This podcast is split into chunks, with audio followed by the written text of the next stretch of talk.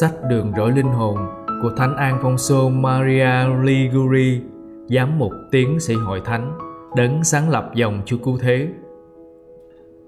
Bài 9 Cuộc đời chỉ là giấc chim bao Hạnh phúc ta hưởng ở đời này là gì?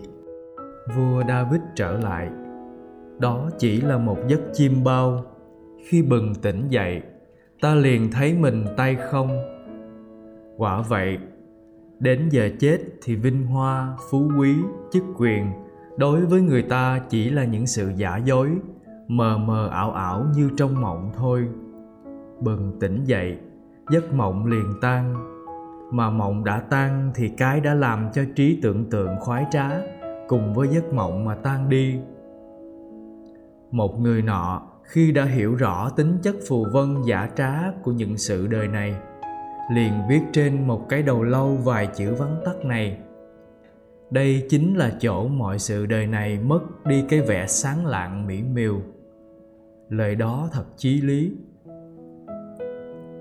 Quả vậy, nếu ta nhìn những sự vui sướng và của cải đời này trong viễn cảnh của sự chết, thì ta buộc phải công nhận chúng chỉ là những sự hèn hạ, phù vân, giả trá mà đã là sự hèn hạ phù vân giả trá, thì chắc chắn sẽ có lúc ta phải từ bỏ nó và nó từ bỏ ta. Vậy ta không thể ham mê mà đặt nó làm chúa trên cuộc đời ta được. Lạy chúa, biết bao lần con đã coi thường ơn chúa để tìm những sự vui sướng đê hèn. Từ nay, con sẽ chỉ biết một việc là kính mến và thờ phượng một mình chúa thôi xin chúa lương cứu giúp, phù hộ con. Hoàng hậu isabella qua đời giữa lúc tuổi xuân đang phơi phới. Khi nhìn tử thi của bà, Thánh Francisco de Borgia thốt lên, Quyền cao chức trọng ở đời này là thế.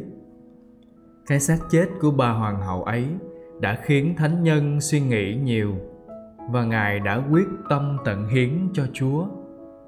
Ngài nói, tôi chỉ ước ao thờ phượng một mình chúa và không bao giờ phải đau khổ vì mất người. Ta sẽ phải mất linh hồn, phải hư đi đời đời, phải xa chúa và khốn nạn vô cùng nếu ta yêu chuộng, thờ kính các thế gian phù vân giả trá này. Biết vậy mà ta vẫn để nó làm chúa trên đời ta thì quả thật, ta là kẻ điên cuồng lắm. Một ngày kia, có lẽ không mấy chốc nữa, ta sẽ được ra khỏi thế gian này. Khi cái chết sòng sọc chạy đến, nó sẽ cướp lấy trên tay ta tất cả những sự thế gian và vinh hoa thế gian. Vậy ngay bây giờ, ta hãy gỡ mình ra khỏi những sự thế gian. Lạy chúa giêsu xưa nay con đã không kính mến chúa. Biết bao lần con đã xúc phạm đến chúa mà đặt thế gian làm chúa tác oai tác oái trên đời mình. Bây giờ con xin chúa dạy cho con biết con phải làm gì để đền bù lại cách ăn ở khốn nạn ấy. Con xin vâng trọn thánh ý chúa. Xin chúa thương nhận tấm lòng kính mến của con là kẻ tội lỗi.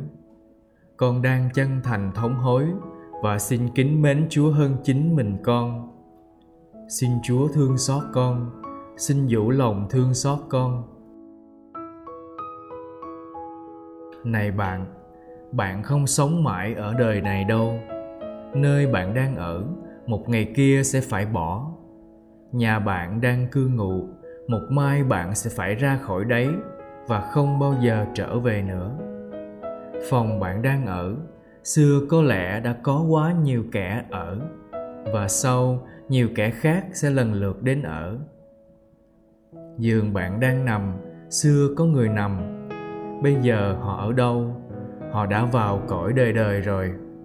Nơi ấy, sớm muộn bạn cũng sẽ tới.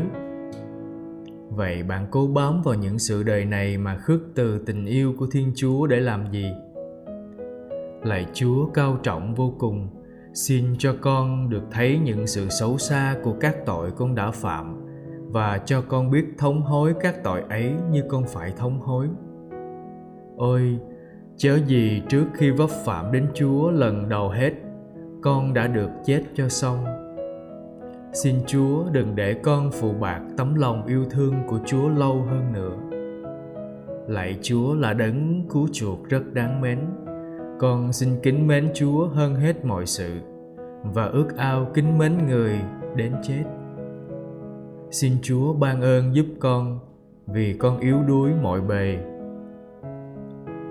Lạy mẹ maria, mẹ thiên chúa, xin mẹ hãy cầu bầu cùng chúa cho con.